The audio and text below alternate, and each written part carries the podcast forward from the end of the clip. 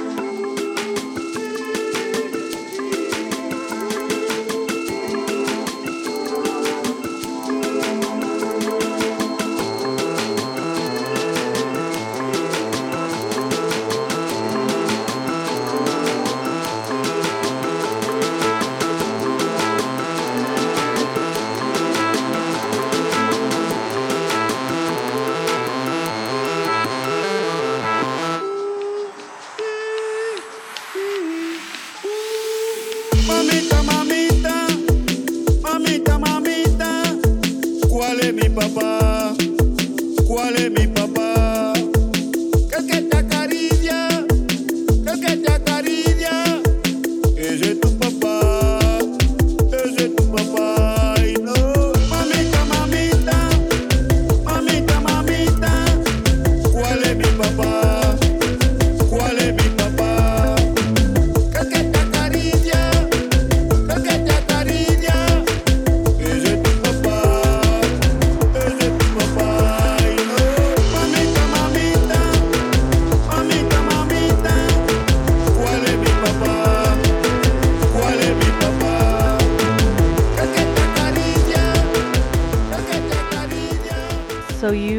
meet up with Simon in New York last week and do this interview, yeah? Yeah, yeah. So the interview is in Spanish. So um, if y'all don't understand Spanish, sorry about that. Eso fue lo que hicimos. But um, it, but but it was really dope to find out a little bit more about this tradition of mm-hmm. um, you know it's a really Afro descended tradition mm-hmm. that's um, on the Pacific coast of Colombia in a fairly isolated jungle region. Um, and the film focuses on this character of El Duende, which is sort of this magical figure that's sort of like a mix between like an elf and a devil mm-hmm. that uh, teaches people how to build and play these instruments in the jungle. Mm. Mm. Yeah, it's beautiful. We're gonna have the link to the, the film in the show notes, so you can go and take a list, watch the whole thing. It's available on YouTube. Um, but yeah, it's a really great conversation, and um, you might have been hearing Bomba Estéreo has you know been doing their thing for a, quite a while and have had a really pretty successful career. And they just um, had a collaboration with Bad Bunny which obviously for pretty much any artist is a pretty big um, visibility moment. And so we also wanted to uh, take a listen to that collaboration um, and then we'll drop into the interview. So this is Ojitos Lindos um, Bomba Estéreo and Bad Bunny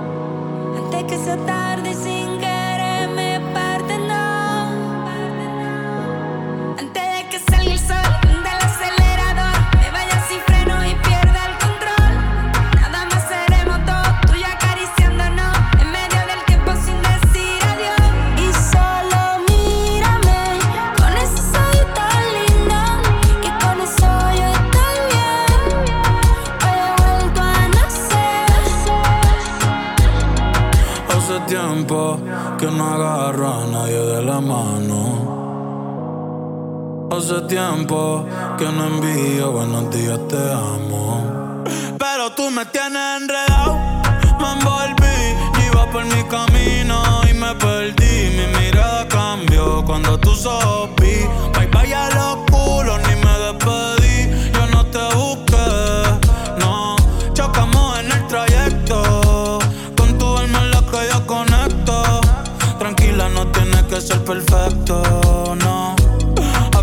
Existe el pecado. Y equivocarse es bonito. Los errores son. Bueno, la primera pregunta sí es eso, sobre la, la colaboración inmensa de este año que tuvieron con, con Bad Bunny y eh, con el tema Ojitos Lindos. Y la pregunta que tengo yo es cómo surgió eso, cómo, cómo se trabajó. Pues es muy, muy interesante porque mira que en, en Bomba Estéreo todas las colaboraciones que hemos hecho, que no han sido tantas tampoco, porque siempre hemos tratado de... Yo siento que hoy en la música las colaboraciones se volvieron una- como una cuestión de puro marketing, ¿sabes? Sí, sí. que es como para conquistar mercados más que artístico. Ujú. Pero en Bomba, como hemos sido medio reticentes, como medio Sí. poniendo unas barreras, porque cuando apenas entramos a Sony Music, ellos, claro que querían que hagan Claro. una colaboración, colaboren, Claro, colaboren claro. con ese artista de reggaetón y ese otro. Nosotros, no, no, no, Ujú. no queremos hacerlo. Si lo hacemos es porque artísticamente ahí, Claro. ¿sabes? Entonces siempre poníamos barreras y en medio de esas barreras, cuando sacamos Amanecer y los de Sony ya eran como, pero esta gente es imposible de trabajar. o sea, pero ¿cómo así? Entonces no podemos trabajar y en medio de eso llama Will Smith a Sony. Como Wow. Will- el- su manager. Sí. Hola, soy el manager de Will Smith. Will quiere cantar una canción de bomba. Y los de Sony, pues todos se fueron de culo, ¿entiendes? Porque era, era algo totalmente insólito, porque Will Smith además no cantaba ni nada. Y él buscó la banda porque escuchó el álbum y escuchó Fiesta y le Wow. gustó. Y luego hicimos el relanzamiento de Fiesta con Will Smith. Sí, sí, sí. Me acuerdo. ¿Te acuerdas? ¿Sabes? Sí, sí. Entonces, y hicimos un video con él y el show en los Grammy, entonces todo el mundo estaba como wow y fuimos a un set a filmar el video y yo me sentía como una película de Hollywood. sí, me vino yo otra me cosa. volteaba estaba Will Smith y yo, what the fuck, ¿qué es eso? entonces esa. Y luego con Bad Bunny fue similar. Ya. Él buscó a Bomba porque yo siento que Bomba, una de las cosas particulares de Bomba es que tiene un sonido muy específico, ¿sabes? Sí, sí. Es como el sonido de bomba estéreo y Sí. es, es eso. Entonces la gente nos busca por eso. Y con Bad Bunny, después de Amanecer, sacamos el álbum Amanecer y luego hicimos un Amanecer remix, que era Ujú. todo el álbum de Amanecer en versiones remix. Sí. Y, la, y To My Love, que era una canción original de Ujú. Amanecer, la agarró Tiny, que en esa época no era tan famoso como es ahora. Ya. Tiny es el productor. Sí, de- sí, sí, lo conozco. Él no era tan famoso y hizo ese remix de, de To My Love. Y ese remix también fue. La rompió, ¿sabes? La rompió y fue súper exitoso en Spotify y no sé qué. Y luego Tiny ahora, haciendo el, el disco Bad Bunny, buscó, nos buscó porque Ya, Bad ya. Bunny quería hacer una canción en el mismo vibe de To My Love, una Ya. canción de amor caribeña al estilo Bomba Ujú, César para poner en su disco. Y Liliana la grabó y la música la hizo Tiny y nosotros hicimos dos, tres cosas ahí. José grabó una guitarra y salió y ¡boom! O sea, se fue como Sí, una cosa claro. que nadie se esperaba, ¿me entiendes? Nadie se esperaba eso y fue como... Pero está bueno porque yo lo pensaba, lo pensaba mucho y decía como listo. Seguramente mucha gente del mundo de Bad Bunny llega a Estéreo y se encuentra con un cuerpo de trabajo ya seis Claro. álbumes, 15 años, ¿sabes? Como no Sí, somos sí. un artista nuevo, sino hay un trabajo Sí, detrás que- y no es un trabajo de reggaetón, ¿sabes? Es un Ujú. trabajo de otra cosa, entonces está bueno, está, es de- Sí, claro. manera que la música también crezca y, y, or- y son cosas orgánicas que han pasado antes, ¿sabes? Como así. Sí, claro. Entonces los conectó fue, fue Tiny. ¿Cómo fue, Fue trabajar Tiny, con Tiny? fue Tiny. Tiny, yo no estuve en esa sesión, pero ya lo conocíamos a él por To My Love, Ujú. increíble, es una persona de- joven, Sí, joven que nosotros. jovencita, jovencita y también le- con una leyenda total. Sí, es joven y Empezó tan chiquito, sí. me gustan esas personas que él es, hoy en día es una persona importante en la industria, ¿sabes? Claro. Eh, pero es súper tranquilo, es relajado, ¿sabes? Chévere. No tiene ningún parafernalia ni nada, relajado. Qué interesante, qué chévere. Sí. Sí, ha estado bueno, ha estado bueno, la verdad. Bueno, eh, eso obviamente fue increíble, pero hoy estamos aquí más que todo para hablar sobre tu nuevo proyecto, eh, el, su nuevo proyecto El Duende. Y no sé, cuéntanos un poco sobre ese proyecto, cómo surgió, Sí. de qué se trata. Está todo en, en- ahora es- estamos como buscando, digamos, como Bomba Estéreo ya tiene un nombre, ¿sabes? Y hay Ujú. una carrera. eh, estamos incursionando como en el mundo de, de fílmico, Ya, como comenzar a hacer una serie de, de entregas y de contenidos más del, del lado audiovisual documental que tengan que ver con música, que tengan que ver con Colombia y que tengan que ver con el environment también, con el medio ambiente. Y este es el primero de, de varios que vienen, ¿no? Proyectos, este es digamos un corto, más experimental, etcétera. Pero ya tenemos dos películas más documental también y todas tienen que ver con música y medio ambiente y tienen que ver con música que, que fue la que inspiró a Bomba, ¿sabes? Con la Ya. música raíz de Colombia ya, esa música afro o afroindígena que la gente muchas veces no sabe la historia que hay detrás de eso y es muy bella, Ujú. porque es una música que sucede en unos lugares muy bellos de Colombia y Bomba Estéreo le debe lo que es a eso, ¿no? y Claro. a esos músicos, entonces es una manera como de rendir homenaje y mostrarle al mundo, mira, detrás del reggaetón y todo lo mainstream de Colombia sí, hay claro. estos músicos que viven en las selvas allá o en el río, Ujú. lo que sea, que tienen una música increíble y nuestro ADN musical viene de ahí, ¿no? Y el duende es un poco eso, es explorar en, la- en esa cultura afro, en los mitos, en la selva, en el sonido de, los- de la marimba. Ujú. Y en este caso específico es totalmente experimental, es una psicodelia que hicimos además entre varios directores. ya, Es una mezcla entre música, remixes, imágenes, surrealismo, ¿no? Y toda Sí, la historia sí. en general es surreal porque es un mito que es fantasía, pues. claro. El mito del duende, entonces, bueno, está bueno. Y, y a mí me gusta mucho ex- explorar, ¿sabes? No me gusta quedarme en una cosa, sino artísticamente estar buscando, buscando. Si es mi manera de alimentarme creativamente, es no solo quedarme en, en la producción musical, Sí, sino claro. ir al cine, ir al arte, ir a la escritura, ¿no? Perfecto. Y eh, bueno, el duende, entonces ese, eh, ese corte explora el- las marimbas de la, de la costa pacífica de Colombia. Pacífica. ¿Y cómo surgió tu interés en las marimbas? ¿Era algo que ya ustedes como Bombesterio tenían, eh, o sea, tenían guardados hace tiempo? ¿O fue un interés que surgió recientemente? Es, es, digamos, sí, el interés sí estaba hace rato, pero no, nunca le habíamos entrado. Ya, Porque Bomba Estéreo ha sido más de música del Caribe, claro. el Caribe sí. de Colombia. Y esto es el Pacífico, que es otra Sí, cosa tan sí. enorme- diferente y es mucho más afro. Ujú. ¿no? Lo de Bomba es como más mestizo, esto es como totalmente afro. Y surgió el interés porque es increíble esa música, el lugar, naturalmente hablando, es hermosísimo. Ujú, Y ujú. para mí las marimbas son como el río, es como si el Ujú. río hablando, es como si el río hablara a través de la marimba. Qué lindo. Y el, y el mito, que es ese mito que tienen ellos allá, que es que dicen que porque ellos allá construyen sus marimbas y las, y las tocan y las afinan a oído, ¿no? Las Ujú. construyen desde la madera. Y el mito es que el- los marimberos tienen que ir a la selva a internarse y en medio de eso desaparece un ser que es el duende, que ellos dicen que es como entre medio diablo o duende, y ese ser es el que les enseña a construirla y a tocarla como debe ser. Wow, Entonces esa historia, ¿no? Contada Claro. por ellos. claro. Y pues es totalmente surreal, ¿no? Y uno Sí, piensa en sí, eso, es como sí. historias de otra época, ¿no? Como esas historias que contaban cuando como niños. Realismo mágico. Exacto, realismo mágico con todo, entonces es muy bello y a mí me gusta. Y con esos músicos realmente es donde yo aprendo, ¿sabes? Más que en un estudio ujú. acá en New York City, es ahí porque tienen una cosa que es como atemporal.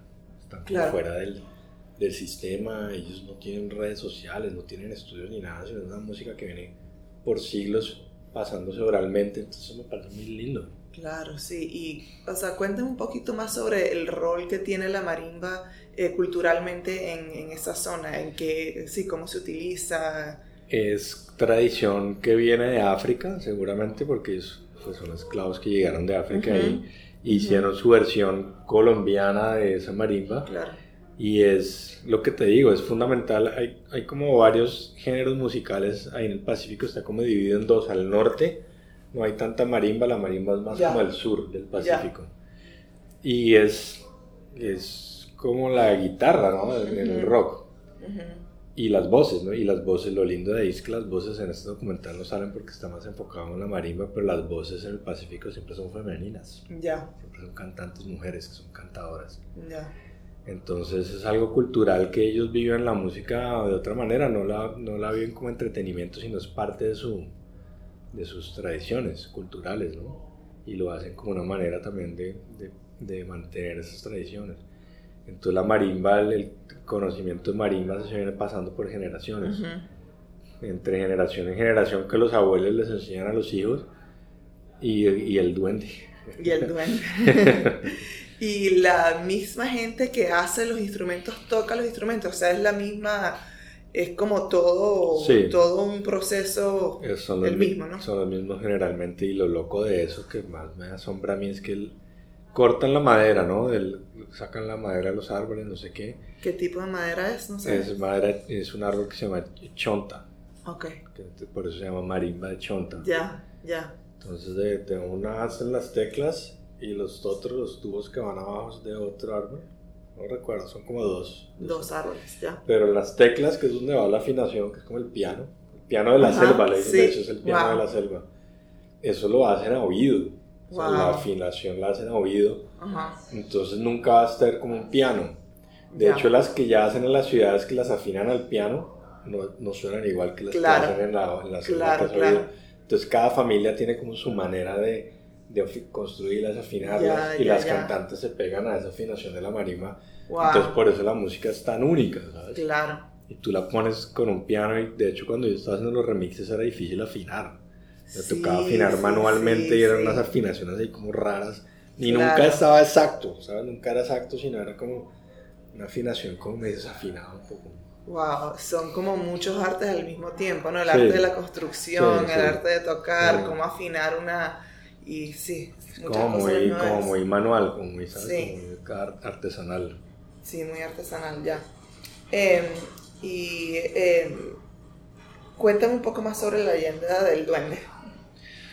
No, eso. Y entonces es eso que ellos cuentan y que también es un mito que también ha pasado por generaciones. Ya, No te puedo decir si es verdad o mentira, pero pues lo bello es que uno no sepa tampoco. ¿no? claro, claro. Eso es del ámbito de la fantasía.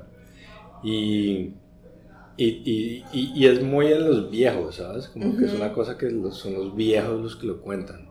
Ya, Yo creo que la gente joven ya es como que hasta se debe reír de eso, de decir, ah, mi abuelo está loco. Sí, esa era la próxima pregunta para mí, si, o sea, si la tradición en, en esa zona por lo menos, o, o de, de alguna manera sigue, no sé, sientes que, que se va a perder, que está en peligro de perderse, o la gente joven también está metida en, en lo de las marimbas. Yo pienso que, no sé, yo podría llegar a perderse, pero como esa zona de Colombia ha estado tan aislada, Claro. que no hay carreteras de acceso, Wow. tú para llegar allá tienes que o hacer una avioneta Ujú. o en barco, por el mar.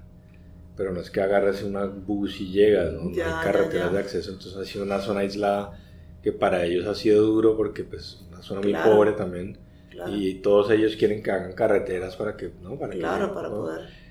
Pero eso también ha hecho que eso se mantenga ahí. Sí, claro. Y los jóvenes en, en estos pueblos más pequeños, todavía hay como un paso ahí de, pero ya en, los, en las ciudades más grandes que haya, en Buenaventura, que son puertos, Ujú. otras, sí se está modernizando, Ya. se está modernizando y, y, y es, es una pena también, ¿no? Es Sí, claro. Me, me parece interesante esa, la idea de que se modernice como dónde está la línea en que se pierda la tradición y, la, y también crecer artísticamente de una manera nueva. Sí. No sé, ¿qué Ah, te parece a ti? A, yo- yo- a mí me parecería muy interesante y, y trataré, digamos, ahora no lo estoy haciendo, pero trataría de, de inculcarle a los jóvenes de allá que seguro son jóvenes que les gusta, ya tienen un teléfono y pueden entrar a Ujú. YouTube y les debe gustar el reggaetón, les debe gustar el trap, les debe gustar Bad Bunny y todo eso que está mainstream. Pero entonces inculcarles, como hay tanto talento musical, inculcarles que ellos pueden hacer, que un poco lo que hizo Bomba Estéreo, ¿sabes? Como Sí. la música de sus abuelos, Claro, incorpórela con eso que a usted le gusta. claro, Y, claro. haga- y eso va a ser mucho más appealing para el mundo Ujú. que hacer una música copiada de otras partes, Sí, ¿no? claro. Entonces, como inculcarles y darles las herramientas para hacerlo, que son herramientas tecnológicas, ¿no? Como un programa para producir música, Claro. pero que no se olviden de dónde vienen también, ¿no? Claro, claro que sí. ¿Y em, qué, eh, no sé, qué sueñas tú lograr con, con este proyecto, no sé, en términos de la música tuya y la exploración música tuya y también para los músicos de, del- de los marimeros? Pues primero que el, que el mundo conozca esas historias me parece muy bonito, ¿no? Porque la gente muchas veces, o sea, es una historia muy local, es muy específica de ese lugar del mundo. Claro. Y la gente muchas veces eh, conoce el- solo la superficie de la música en Colombia. Que está bueno porque hoy en día la música en Colombia se conoce por todas partes del mundo. Y sabes, está J Balvin, está Maluma, está Shakira, está Juanes, está Bomba Estéreo. Sí.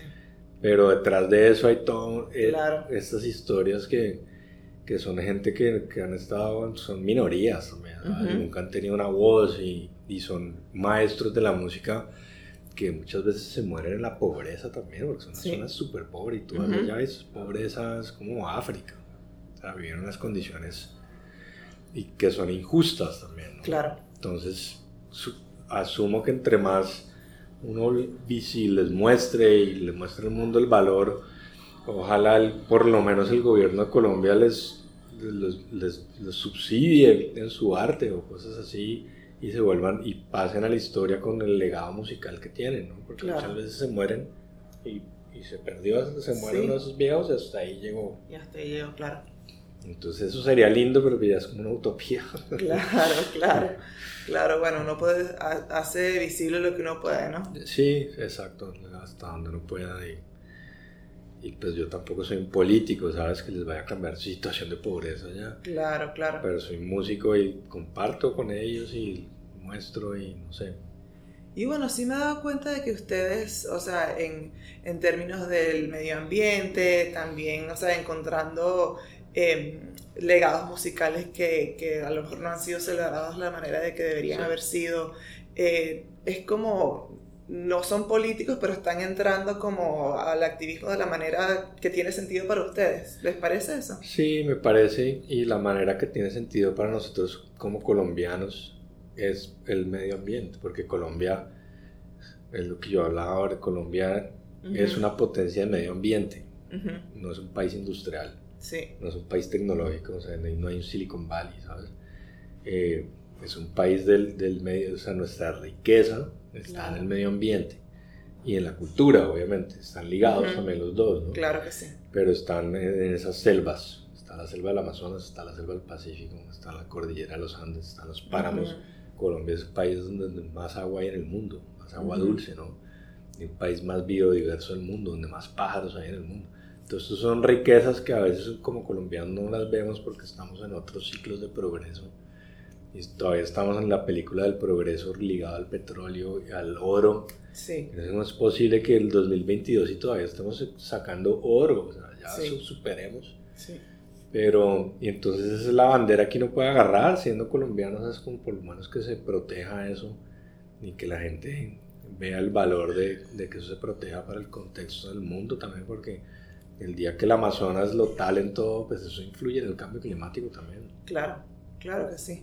Y bueno, estamos hablando, para los que nos están escuchando, estamos hablando durante una, una, está haciendo un calor aquí en Nueva York, está haciendo un calor en Europa, todo está literalmente en llamas, derritiéndose. Están llamas y, y muchas veces la gente eh, asocia la selva del Amazonas con como el pulmón del mundo, pero más que el pulmón es una bomba de agua, el agua que produce el Amazonas. Que sube, es como todo un ciclo del agua, ¿no? Sí, que sí. pasa y sube y, y es como una bomba de agua, ¿no? Todas las lluvias y todo que sucede en Sí, Latinoamérica, sí. y casi que hasta el Caribe y casi que hasta acá. Es la bomba, el, la selva de la Amazonas y pumping agua, Sí. boom, boom, Sí, boom, sí, boom. Y entonces, pues, ¿me entiendes? Es vital, es vital para el, para el equilibrio del clima, el agua, ¿no? Que haya Ya. agua, si no hay Amazonas, el agua, olvídate. Claro. Y eh, ustedes eh, eh, haciendo esta, esta película se acercaron mucho a una familia que se llama la familia Torres, ¿no? Dinastía Torres. La dinastía Torres de Marimberos. Cuéntanos un poco sobre ellos. Es increíble, es como lo que te decía ahora, es hablar con esas personas, transportarse como a otra era de la humanidad. Aparte que, que, que son locos, o sea, ellos viven como en otra dimensión. Y les gusta mucho tomar biche, que es como una bebida ya artesanal, que Mm. es como una especie de mezcal, ¿haz de? Ya. es un destilado de caña. Entonces uno va allá y se sienta a tomar biche con ellos Claro. y a hablar. Y entonces tú comienzas a entrar en esos ci- ci- ciclos de la selva que son totalmente distintos y te comienzas a, a meter y a sumergir, a sumergir. Ellos vivían en una casa que sale ahí en el corto que estaba al borde del río Sí, Guapi. sí, lo y vi. es- y eso estaba, estaba como así la casa porque se estaba hundiendo. Hoy en día ya se cayó, esa casa ya no Ah, existe, wow. vivía en otro lado. Pero entonces era así, entonces tú llegabas allá y todo era así. Entonces, era así. tú estabas acá, entonces estaba como Wow, twisted, ¿no? sí. Tú hablabas con ellos y todo era así, las marimbas colgadas del techo, todas eran así. Entonces era como estar en una película como de Tim Burton o algo así, ¿sabes? Como todo- Sí, sí, o sea, todo surreal, o sea, Y hablas la con ellos y como son ya viejos, Ya. que sabes que los viejos ya de por sí de ser viejos entran como una locura. Sí, sí, Pero viviendo allá, entonces es como estar en la dimensión desconocida. sí, claro, es otra bello, realidad. otra realidad súper. es muy, muy bello, es muy, muy. Es como conectarse con la ancestralidad y con África, finalmente. Sí, claro. Y eh, cuéntame sobre, o sea, la- me imagino de la familia Torres, pero todo el mundo que vive ahí en esa zona, la conexión de, con la selva, con el ambiente, de que, eh, ¿cómo estás hablando? Es muy lindo porque en el Pacífico, como no hay carreteras, Ujú. las carreteras son los ríos. Ya, Entonces Ya. todo está conectado por los ríos. ya. Y, y por eso la marimba, yo digo, y ellos dicen que la marimba es como el sonido del río. Sonido del río, qué lindo. El sonido del río. Entonces, y es así, es allá, tú, no, tú vas de un lado a otro es en lancha. Claro. O por, puedes ir por un camino, pero es un camino en medio de la selva donde Sí, hay, sí, sí. hay eh, eh, jaguares, culebras, o sea, estás en la selva. Entonces mejor vas por el río. Sí, mejor, mejor el río. Y una zona con mucho conflicto también, porque es un- como una- un narcotráfico fuerte Ya. también. Entonces, una zona de contrastes duros. Y pues son gente que ha crecido en las. son de la selva, ¿no? Son gente que es Claro. la, la selva es parte de su. No ven la selva como la ve uno, que es como una cosa exótica ya, sino es como Sí. es la ciudad de ellos. Claro. La ciudad. Claro. Sí, esa conexión me imagino que tiene que ser sabiendo la, ma- la madera para las marimbas Sí, también, o sea, todo el medio ambiente todo conectado. Todo está conectado y pues son gente que vive ruralmente de la agricultura y de la pesca. Entonces son como Ujú. sociedades como de otra era. Y la comida por allá como era Uy, rica. es la más rica. Uh, me Tiene una sí. sazón, es impresionante. Es, creo que Colombia pues es lo más rica. Cocinan con una sazón. Uf, me imagino. mucha comida de mar y tiene como unos mariscos ahí que llaman piangua, que es un marisco que nace ahí en los manglares. Wow. Y mucha comida de mar y hacen unas sopas de mar y todo que, que tú dices es la comida thai se quedan pañales al lado. Wow, me gustaría un día comer eso. Sí, tienes que ir, muy, muy, especial. Y el biche, para mí el biche es como, ahora se está volviendo como trend un poquito en Ajá, Colombia. ok. Co- Y podría tener exactamente el mismo camino el mezcal. Claro. ¿sabes? Es como esos tragos espirituosos que tú tomas y no estás súper borracho, pero estás como un poco outspace. Sí, sí, sí. Tiene ese efecto. Ujú. Y eso lo hacen ahí. en Artesanalmente Pacífico, todo, artesanal. me imagino. Sí, sí, sí. Wow, qué chévere. Perfecto. Bueno, muchas gracias a ti, No, Simón. a ti, a un ti, placer un gusto. conocer. Lo mismo. Con gusto. Entonces se le apareció ese amigo y que le dijo a mi papá, amigo, ¿usted qué es lo que quiere aprender a tocar? ¿La marimba o hacerla? Le dijo, no, mi papá, le contestó mi papá, señor, yo quiero aprender, sí, es hacerla y a tocarla. Pero le dijo, no, no me diga señor, esos vicios déjelo. Diga mi amigo, preste para acá los tacos. Y mi papá y le pasó los tacos. Bueno, y luego le dijo, cójame el botón, que yo te voy a coger la requinta. Pero no me diga, no me diga ese vicio que he aprendido. Diga mi amigo. Llegó y principió con la marimba. De la tabla pequeña de los pies, porque uno nace en el suelo. De los pies, de ta, ta, ta, ta, ta, ta, ta. Lévele acá el botón. Y cuando le regó la marimba ese, ese amigo a mi papá, a mi papá se le cayeron los tacos en el bajo, en el botón.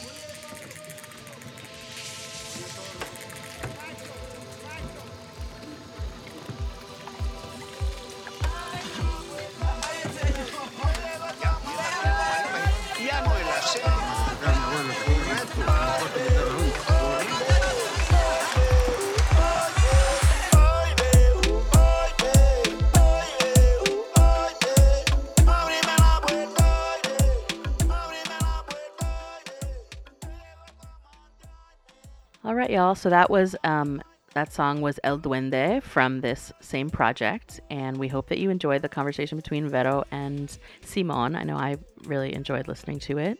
Yeah, it's a really, really dope tradition. I was so excited to learn so much about it and also really just like about like the region, how it's so isolated because of, you know, racism and a number of different things and sort of like the how that's, you know, made for this very specific tradition to flourish. So it was really cool for me. So yeah, the link to the film, which is um, in Spanish but also subtitled if you don't speak Spanish, is in our show notes. So make sure to go watch it. It's really beautiful to have the visual context of the folks behind this tradition, and also, like Vero was saying, this region itself, um, which is beautiful and and yeah, isolated. As always, all the information about what we talked about today is going to be in our show notes. Follow us on Instagram, follow us on Twitter, and thank you, Maite, for all the editing help. We don't have a member segment for you this week, but thanks so much to our members, and um, check back next week. We'll be here with a new episode. Hasta la próxima, y'all. Bye.